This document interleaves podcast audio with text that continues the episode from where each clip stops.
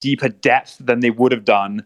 You know it's it's it's not dissimilar to a relationship. You know if you're if you're shady you're not going to get let yourself get as close to someone. But um you know and you guys have clearly done that in a very amazing way. And you know you've built a lot of depth in community which is fantastic to see. And on the flip side you know currently you know building digital identities is really important. And it does allow people to be flowery and you know express themselves in the ways that they they you know may not normally do so. And i think that creates magical moments you know whether it's on twitter or discord you know you get people rallying around certain narratives and fun in in ways they wouldn't normally if it was you know imagine if discord was just full of your linkedin profiles you know everyone i'm sure would be a lot more sensible.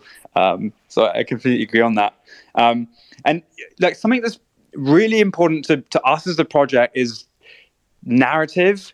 You know world building is really exciting. Um, you know having this kind of visceral story that you can get behind it you know in the early days of Creepz we like to call it ex- experiential theater. You know it allowed communities to engage in a way that you had offshoots um, of different narratives you can run with you know different ideas that came up. And it's something you guys have done beautifully. Um, and it's a real masterclass in the way you've communicated the narrative over time. Um, you know whether it's been little like uh, you know picture tidbits or it's recordings through a through a um, like a, a radio um, and the evolving um, way you bring people into the project it's it's really amazing. I'd, I'd love to hear more about you know how you how you you know I guess a decided that you know building a narrative is really important and you know how you develop that narrative over time and you know your relationship with it yeah, I think um, from like day one when we were thinking about ideas, um, I think that when we kind of struck upon the the idea and the concept that kind of underlines the um, whole collection, that's when it started to all fall into place. And from sort of my experience, you know, my um, studio has been about building brands, and uh, in my experience, the best brands that we've built in the past have been the ones where um, it doesn't just look great and feel great when you're interacting with it, but there is some inherent concept or story that underlines all those things and informs all of those things. And then as that brand scales and grows, the concept is the kind of center point that informs everything new that's created. Um, and that can kind of happen on a sort of visual level, but it also can happen, you know, particularly in and around language. And I think that's always the point where if if you're seeing the brand idea start to inform the language of the story and the language of how the brand speaks, that's when it starts to feel like a really solid idea with lots of um, legs to it. And so I think, um, like from from that beginning, we wanted to have something that was the kind of fabric that ran through everything. And so having this idea of um, the lab, they're doing this mysterious um, experiments to enhance human creativity and there's this outbreak that's happening and and allowing that to kind of feed into everything that we're doing get, get gives everything so much more strength and will feed into everything that we do long term as well. Um, but but also I think it's important to say that no concept like that comes out completely fully formed. So you you have the idea and you have the kind of foundation of that but you're kind of constantly building on top of it brick by brick. And um, actually i think what we've been really fortunate with is i think either the way in which we positioned it or just the nature of the idea itself has been sort of malleable enough to allow the community to also in- interact with it. So for example you know talk about language and how how the concept can feed into that. So we have our discord. Um, our Discord is not just our Discord server; it's our lab. Um, and in our lab, we don't just have mods; we have uh, lab techs. And and the term lab techs is actually a community-driven phrase. That's someone in the community who understood the concept. They were in the story, and they recommended um, they recommended that name. And that's happened a few times. So I think it gives you the kind of foundation to grow with everyone and, and allow everyone else to kind of feed into it. And in a way, it starts to kind of feel as if the brand is moving forward and growing almost without you, and you're just kind of like along for the ride in a way, which um, is a really lovely feeling. Um, I didn't really go into kind of the nitty gritty of like how that what that concept is and how it's created. Uh, Tom, I don't know if you want to maybe um, go into a little bit more of that.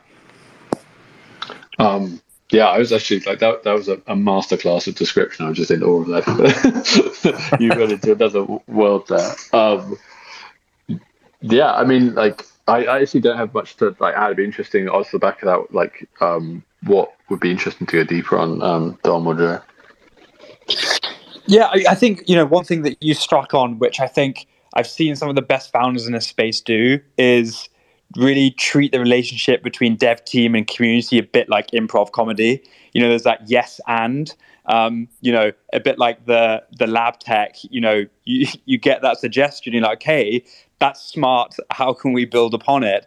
And like you said, you get that kind of like you hit that moment when you hit that relationship right, where it's kind of the, the community starts pulling you along much more than you, you're pulling the community along. And I think that's what's very important because obviously in a, you know a, a decentralized economy, you know, ownership of not just the assets, but actually the storyline and other things um, is really important because it allows people to really deepen on that. And I guess one thing you've done, which I think is really, really fantastic, is you've managed to translate that narrative into your artwork.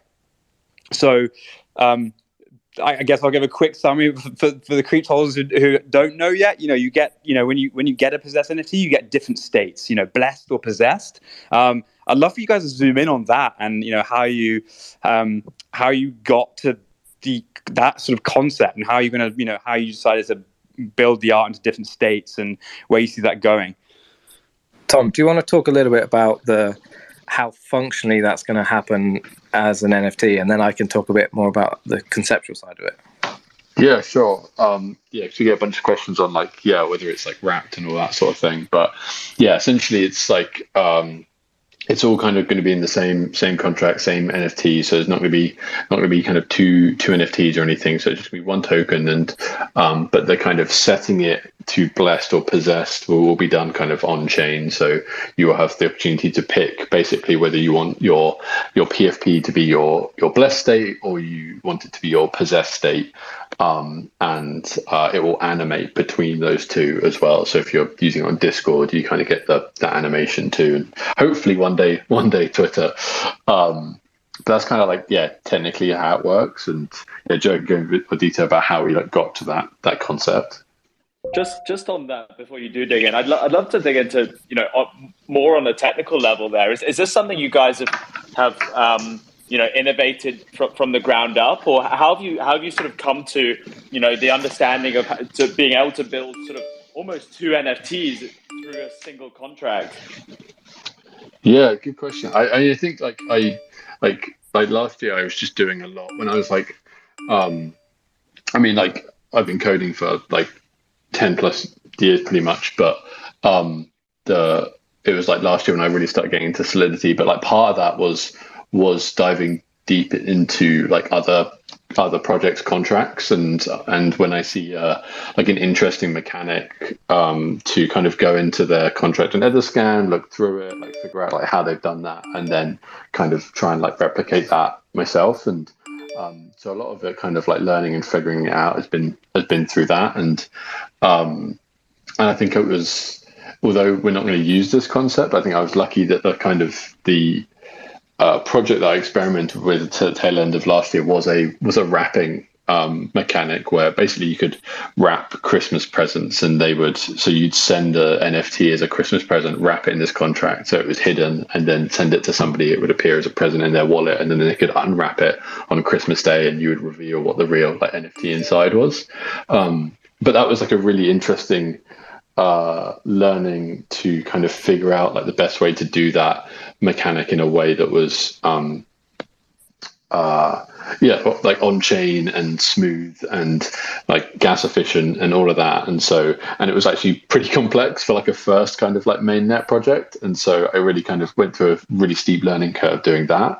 Um, yeah so kind of just le- learning by by looking at other projects and using that as inspiration really I love that. That's amazing. I mean, the you know, for someone who's who's naturally curious, and you know, the best founders in this space really do show show that that curiosity above anything else. You know, being able to dig into a world where you know the IP behind most of these projects is is totally transparent. You know, verified on chain, and that kind of composability allows you to totally, you know, build your own version of what you believe is is innovation, um, and almost kind of open source the whole concept of innovation um, on a technical level. So it's it's really exciting to see you guys, you know, spending the time to do the research into into great projects and figure out what is best for you as opposed to just what's the easiest thing to do. You know, I, yeah. I hope we I hope we see a, an ERC seven twenty one possessed coming out um, as, as a contract standard. Um, super, super cool. It's a, it's a really great um, story and, and, excited for that, for, to see that contract myself. Um, Joe, yeah. I'd, I'd, love to. Oh, sorry, Karen. I, I, I, was just gonna just gonna add just quickly was that like, and this probably leads into what like yeah Joe's about to say, which is we actually like when we were going through ideas for like the possessed well pre-possessed and figuring out like what we wanted to do that we, we had a few different things where, which were like more like complicated like on-chain mechanics like puzzles and where you find all the pieces and things like that. And i think we still got a few things that one day we'd love to like, experiment with a bit more because originally we shied away from um, like PFP projects. I think, and Joe will touch on this a bit more. Like we just felt that there was at the time anyway, there were a lot of a lot of derivatives, not a lot of like difference in the space, and so we just we didn't want to do something that was that was just the same. And um, in the end, we we found our, our version of different in that, and something that we were like both excited about and was like very different to to what was like already already out there. Um, that probably leads into Joe, you explaining a bit more about it. Yeah, I think when we, like Tom said, when initially looking at ideas, um, you know, we were trying to find the the concept that that felt right and that we kind of would fall for, but we were also just looking at sort of at an executional level, what would be a good fit um, in the market? How would we kind of position ourselves in the space and and you know if we were going to do something we wanted to make sure we did something different. Um, and particularly at that time it really felt like um, you know by law if you were going to do an nft project it had to be some form of ape or you know the kind of like uh, doodle punk type crossover of two um, collections. And it felt just really um, it just felt kind of a little bit soulless. You know, there was this sense of like this really innovative, creative space had kind of gone into this hole where nobody was really creating anything new, particularly at that kind of moment in time. That's how it felt anyway. Um, so we were playing around lots of ideas, and like Tom said, initially was one of the reasons why do we do we even want to do a PFP collection? Um, but then I think ultimately realized that it wasn't the PFPs that were the issue. It was the way in which they were being executed, and it was the kind of lack of concept behind the um, collections themselves. So w- once we kind of understood that, it was kind of going back to what the concept was, and, and naturally, I think PFPs were, were the right choice for us because that is very inherently the the right style for my illustrations, and um, felt a very natural way into the market. Um, and so I think the the kind of crucial moment when, from a sort of executional standpoint, when we kind of um, really felt like we'd hit something was when we had the two sides of the same character.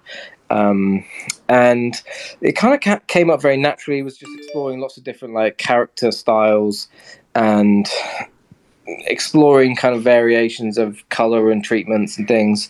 And then when I think we had um, this realization that actually this is one character that is transitioning into this other state, um, we felt like we really had something there. You know, there's this sort of universal understanding that everybody on the planet sort of across language, cross culture would understand this sense of like having two sides of your personality or having good days and bad days or um, that kind of like duality to personality, I think speaks um, really strongly without any context. So that was like really the, the kind of crux of it.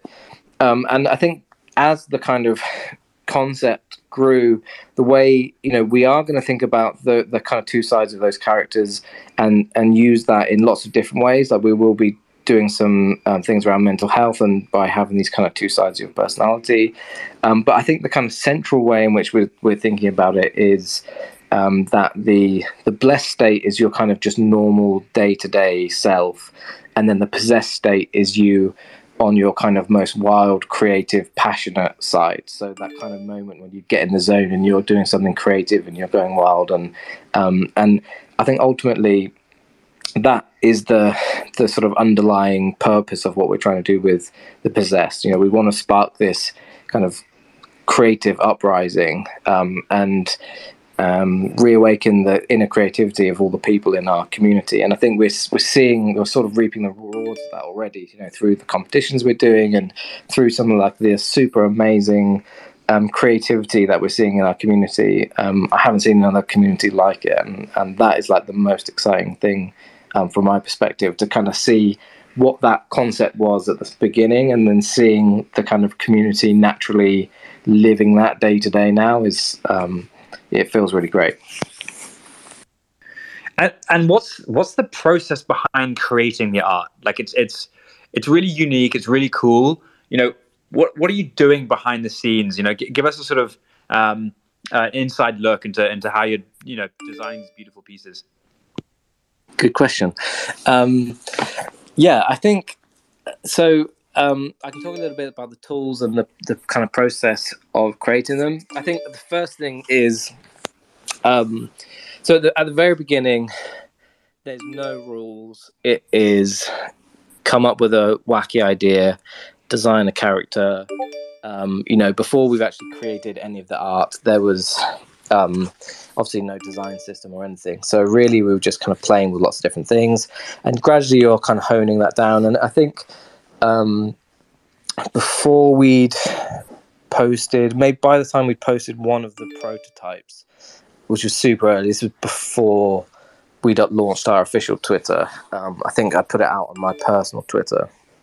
I think at that point we had something like 30 different characters that we designed, but they were all a bit inconsistent and they were all a bit over. But the, the purpose of that stage was just to kind of let the creativity go. And, and we didn't want to say, right, all of the lids had to be this size or this color and all the eyes had to be this size because we didn't want to of constrain ourselves too early. Um, and so we kind of just like let ourselves go wild and we designed lots of lots of things and and often um, you know the the ideas that are the best are the ones that just kind of hit you, or you see something in the street, or you, um, you know, an old TV show memory comes into your head, and you think, oh, that would be a cool trait. I think when you're really kind of stressing and trying to work hard to think of an idea, they end up being the sort of more um, complicated ones. Um, so first off, you kind of need the concept and the idea for the trait. Oh, okay, let's do. I don't know, a UFO hat or something. Um, and then you kind of just go in and start designing that. And and once we kind of knew roughly what that character structure was going to be, we that's when we kind of implemented the design system. And and we actually we showed this really early on. But th- actually, what we'll probably do is tweet that out again um, because we have a, a, really clear grid um, of you know these are where the eyes need to sit and this is how big the eyes need to be and they can't go over this area because they'll overlap with the with the earring and um, having that grid system gives you the kind of scalability you need. Um, and then in terms of just like the the tools themselves all of the art is created straight into uh, illustrator. Um, and then I think that the bit that's quite interesting is when we kind of get into the animation. So you, you can kind of go through a process with Illustrator where you can prep the file um, in a way to animate it really easily in After Effects. So that there's a kind of process there of artworking those assets into a kind of easily animated format. And then um, in terms of the animation, we have a whole kind of setup where all the timing is laid out in terms of how long the blessed character stays on screen, how long the transition period is, how long the possessed character stays on screen, and then how long it transitions back for. so the the Illustrator file goes into After Effects. We animate those traits individually. Um, but I think one of the things that's really interesting about what we're doing, um, and I think there'll be some future utility around this, but we haven't quite defined it yet, is normally when you create animation in After Effects, you're you're rendering this as a MOV or some kind of kind of normal video format, um, and there can that can work. There kind of can be some um, complications with that, but I think what we've done, which is potentially unique, I don't know if anyone else in the space is doing it, is we're using um, some software that I think Airbnb um, created initially called Lottie, which effectively is rendering that animation into um, JavaScript. This is probably where Tom can take over, but effectively it allows us to take those animated elements and build them straight into our kind of custom generator that Tom's built. Um, Tom, do you want to go into that process a little bit? I, I actually, even I would love to hear a recap of the Lottie integration and how that's going into the generator. Yeah, um, yeah. When we finally decided on on on the possessed and the animated states, it was like, oh, well, I I know how to I know theoretically how to do layered kind of PNGs to do static uh, static PFPs, but let's figure out how to do animation because um, it's not it's it's not quite straightforward. And um, yeah, I think like Joe said, like not there aren't many. I don't think there maybe there are, but we, we're not sure there are any other like 10k kind of animated projects um, that have kind of come before us. Uh, so what yeah what we do is essentially we export like the each trait is a is this like Lottie file and then we have a generator that I built that uh, layers basically each trait on each other, like you would do with kind of if you were just using images. Um, but it but it layers the the Lottie kind of JSON formats together, like merges smushes them all into one, um, and then re-renders that back out to to the Marvel GIF in this case, um, so that then you've then got kind of the shareable uh, shareable GIF, um, and we built like a I built a generator which um, we have in our kind of where Joe can just basically just upload traits like every day or um, whatever, and so add a new head, add a new um, set of eyes, and then the generator will then kind of um, you can then just pick like show that eyes alongside like other traits that we've already built before. So um, we can kind of as we create new stuff, we can kind of live check it against um, all the other things we built and also get kind of a live like running number of like the the total possible like combinations um, which is like a very very satisfying number when you add a because the, the maths start getting silly at some point. So when you start adding a trait you kind of your combination the unique com- possible combinations can easily go up by like a few hundred million just by adding like a trait at this point um, which which is kind of exciting. Yeah i think at the moment if we add one new trait the possible combinations goes up 20 million. well, you might you might have to increase your supply then. yeah, because it seems like everyone wants to get their hands on a possessed, and like I think that ability to live create is super important. You know, we've spoken to other founders, and they're they're literally you know they're building all the traits separately, and then right at the end, shoving in the generator to see what comes out. And um, you know, Cychrome, who's the artist behind Creepz, um, you know, he's sort of part engineer himself, and so he, he created this script that he was sort of live building, and it's it's actually it's I, I you know that's that fun moment of seeing these creations come to life, um, and you know be able to sort of edit and pivot them as you're doing them, um, and, and clearly the result has been absolutely fantastic for you guys. Um, but I, I'd love to I'd love to move more into like experience here because you know you've both you've both been founders in your past, and you know I think building a Web two company is so different to building in Web three, based on the fact that it's conversational product building, and you have this very high touch, twenty four seven um, you know, conversation relationship with the community, which brings so many benefits. So I guess I've kind of got like a, a two part question here. I would love to hear more about your journey from zero Twitter followers, zero Discord, or should I say lab um, members. Um, and you know that that journey of growth and, and what you learned during it. Um, and then I, the second part of the question is, you know, what have been your favorite moments in that? You know, what has been your your best experience, best memories? You know, funny things that have happened. You know, crazy ways people have asked to, to become a test subject or whatever it might be. Yeah. Um, yeah, the, the, the, journey of growth is, is an interesting one because, um, like people have asked us before, like what, what the kind of like silver bullet is, like what was what was the difference between how we got how we got here, and I th- I find it hard to like to pinpoint like one one exact exact thing. I think that we just yeah started just like art first and foremost, so posting a few kind of character teasers. But then I think quite quickly start to build the, the, the brand elements around it and posting posting um, things that aren't art, but like create that story and that lore that we've already talked about.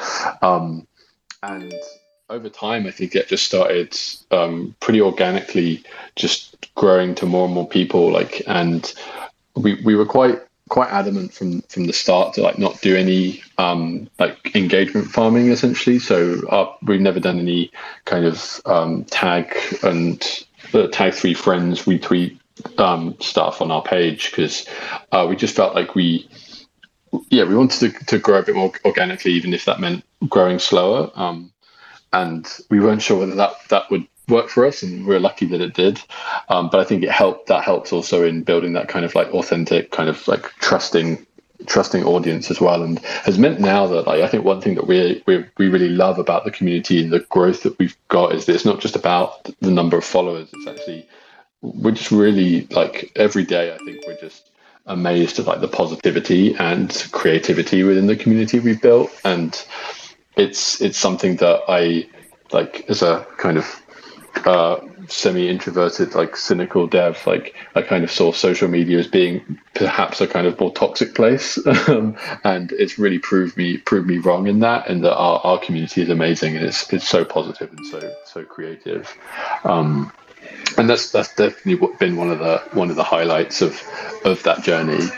Um, and I suppose just the other thing that you mentioned you asked about was Discord, and I think that that was that was something that Joe and I talked about like for a for a long time, like during during the like the growth and um, I remember when we were hitting kind of like yeah 50 like 60k and we still didn't have a Discord yet, and um, that was kind of like there were two main reasons I think behind that. Like one is that at, at the time, like it was still I think we probably got to maybe like 70k followers where it was still just Joe and I like the only people on the team really.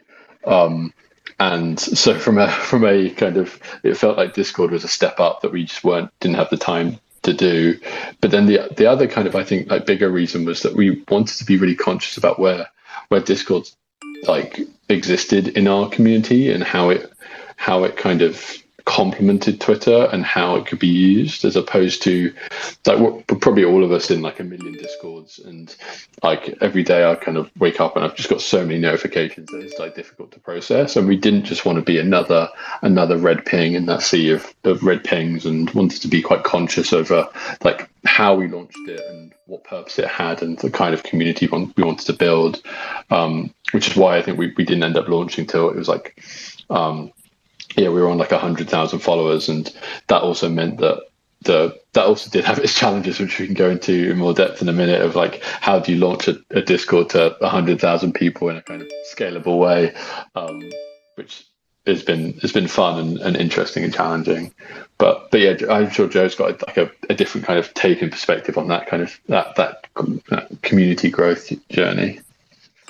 Um, well, I'll just pick up on the the other question that you asked around like you know the exciting moments. I, I think there's been there's been a few, and um, there's one in particular I, want to touch on. But like just to briefly, I, I think early on, some of the like the smallest milestones like really seemed so vivid in my memory of like I don't know, hitting 300. Like, I remember the, the moment we hit 300 followers. Like, that's such an arbitrary number um, particularly kind of where we're at now. But I remember exactly where I was actually with Tom, and um, and it was just like an amazing moment. So like those things like are really like so exciting. And then you have like moments where someone will get in touch from like another project, and like that's really exciting. And you feel like oh, we're kind of yeah, we're gonna get on the radar of some of these other projects, and then you kind of slowly realize like there's some um, like a junior mod who actually doesn't have any connection with like the founder of that project but you kind of you feel like you're gradually getting on the radar and then like as you scale like there's been the, the odd celebrity and like kind of A-lister who's been in touch, and like that's quite exciting for a moment. Um, but to be honest, the, the, the number one thing that's like the most probably exciting thing from the community perspective was tying into what Tom was saying about Discord. So we had for a little while we had it where test subjects, so our allow list um, members of the posse, they they could speak, but everybody else um, was just watching. And that we had this observation deck where everybody could watch. There was probably only maybe a hundred test subjects in there chatting away, but we had maybe 70,000 people watching, and we had all these kind of everybody sending these reactions to all of the messages that were coming through. Um, but we were kind of conscious of like, we didn't want to just leave them in the observation deck. We wanted to kind of bring them in and make that kind of a um, exciting experience for them as well. And so we had this idea of of a systems upgrade in the lab. And so we kind of sent this um, announcement out saying we are going to run a systems upgrade at this time um, on Friday. And um, Chris on the team built this amazing bot that kind of sent out these messages into the um, into the channel where the test subjects were chatting to say, right, lab. Uh, systems upgrades in process, downloading the assets, um, building up the kind of suspense, and then this sense of there was a malfunction and the, the effectively the roles reversed. So all of the test subjects who could speak suddenly weren't able to, and the seventy thousand people who couldn't speak were suddenly all able to at the same time. And so you can imagine the feed of Discord going from like quite a nice chat to this absolutely insane tsunami of messages and pretty much we crashed discord and it was absolutely crazy. But we we kind of just did these sporadic malfunctions across that um i think that weekend. And like that was like the most exciting fun thing to happen. It was just crazy seeing um just the madness unfold in front of us. I, I love that experience. Yeah a discord going nuts is uh is is a very happy occasion. Um uh, and so I can totally sympathize and empathize with that. Um, and like you've obviously had uh, like a, a brilliant design career, but I imagine most of your design work has been to a small number of clients. How has it felt having a mass audience going nuts for your artwork and loving it and giving it praise?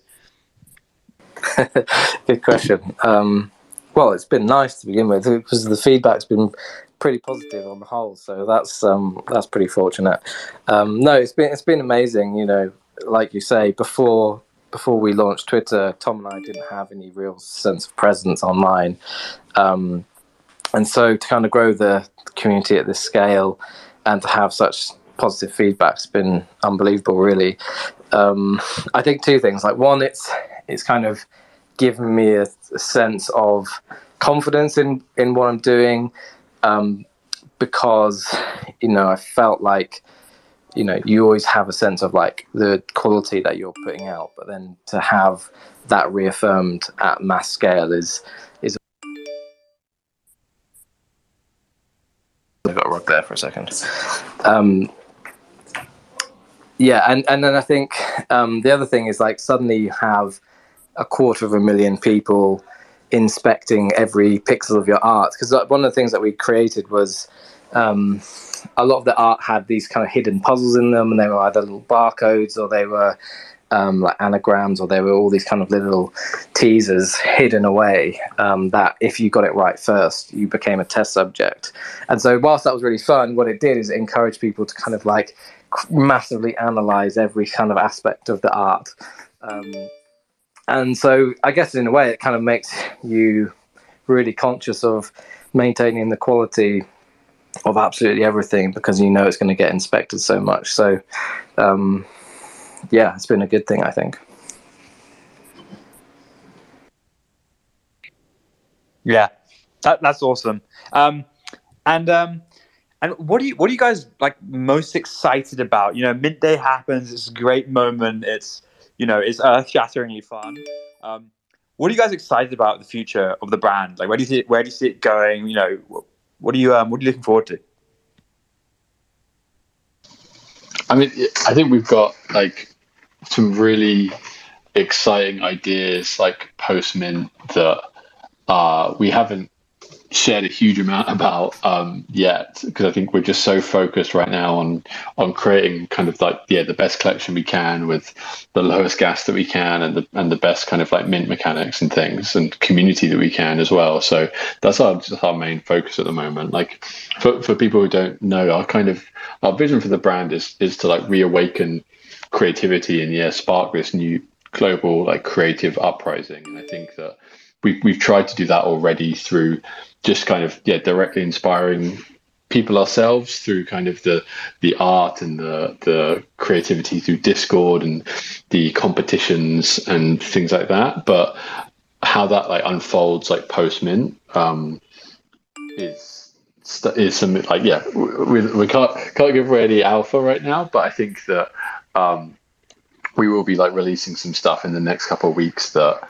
Uh, to kind of well before before mint we'll be saying a bit more on that so people know what they're buying into when they buy a possessed nft um, and there will be some there's, so there's definitely going to be some utility and there'll be some future future projects in there for sure and some of the standard stuff but there'll also be some things that i think are very like different to to other projects because yeah it's really going to tie in with this how can we inspire creativity in people? How can we get you kind of um, rethink reawakening that spirit that perhaps you had when you were a kid and you were drawing and or making music and um, to re- reawaken that now.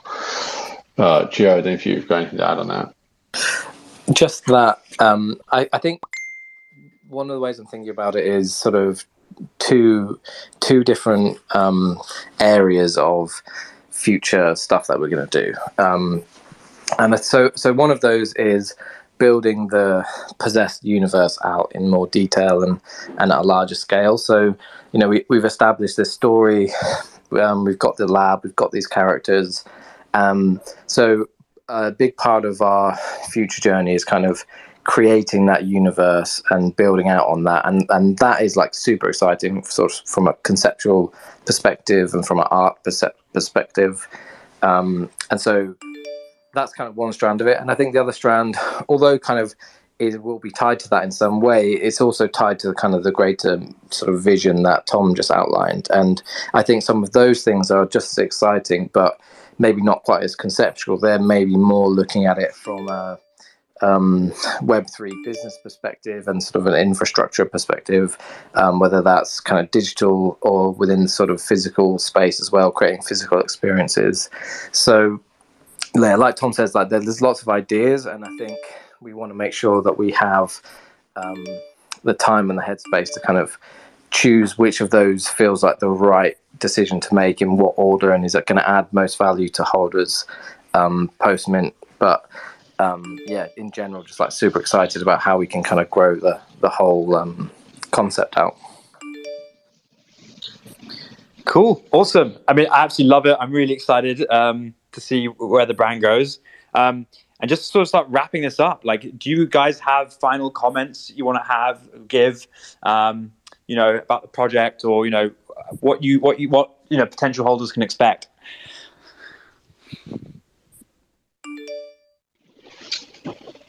Um, yeah, I mean, like, well, firstly, just thank you, yeah, thank you for having us on. It's been a pleasure to come talk to the the Creepz and um, it's definitely a project that, that Joe and I have like have looked up to in our like NFT journey. So yeah, really appreciate that.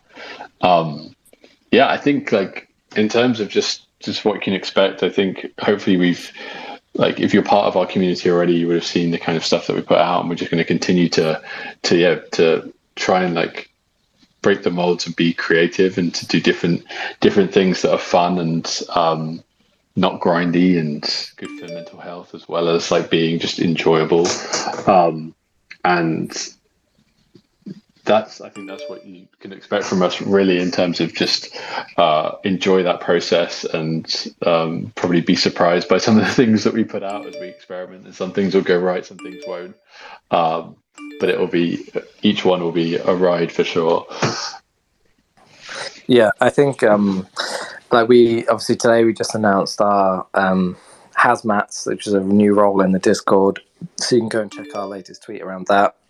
So we're having more sort of community focused initiatives and fun things for the community kind of constantly coming out. Um, I think from an art perspective, you know, one of the things that we've tried to find a balance of is, you know, we have certain traits that maybe like we really love or like our kind of favorite traits, and we're kind of releasing some of those.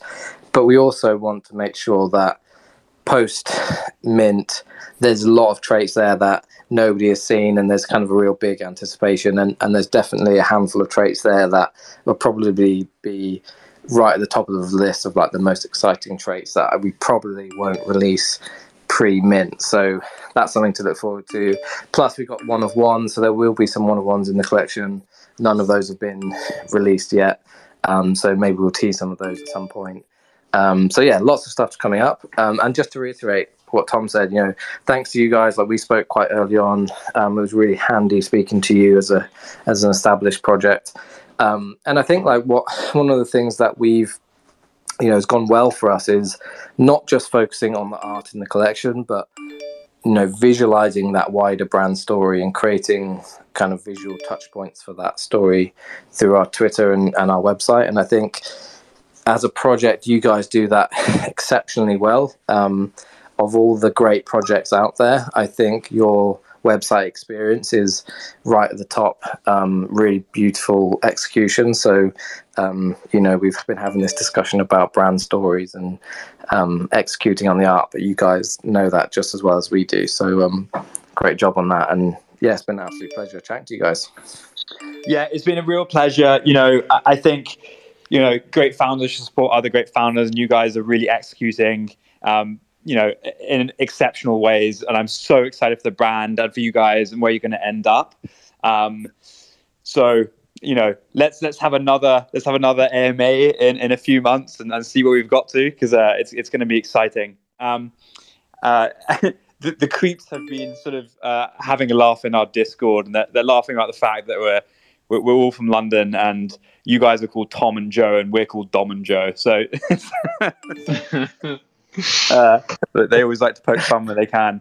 Um, but yeah, so we did we did promise that one person who uh, came onto this AMA would would you know become a test subject or get a allow list or whatever you want to call it. Um, so we will be tweeting out that winner about five minutes after the AMA. Um, where we randomly select who it is. Um, I believe I actually just got a message from uh, community manager who sent me the winner. Um, but um, for the rest of you, Creepz um, Possessed uh, is coming to the Creepz Alpha Store. Um, so you guys will get to use your Lamex um, and apply uh, to get a spot. and uh, good luck to all of you because it's it's it's extremely exciting. cool. And I guess Joe, the Creepz Joe. Any final words? no, no, guys. Um, best of luck with everything. It's been amazing to watch watch your journey from you know fairly early days. I'm excited to see you know the mint process and beyond, and, and to hopefully get my hands on one of one of the um, pet possessed or, or blessed NFTs. It's going to be an exciting journey. And on behalf of all the Creepz, thank you for your, for your time today, guys, um, and best of luck with the, with the journey to come. Thanks a lot. Good to be Thanks, here. guys. Chat yeah. to you Thanks so much. See you later, everyone. Thanks Bye. for coming.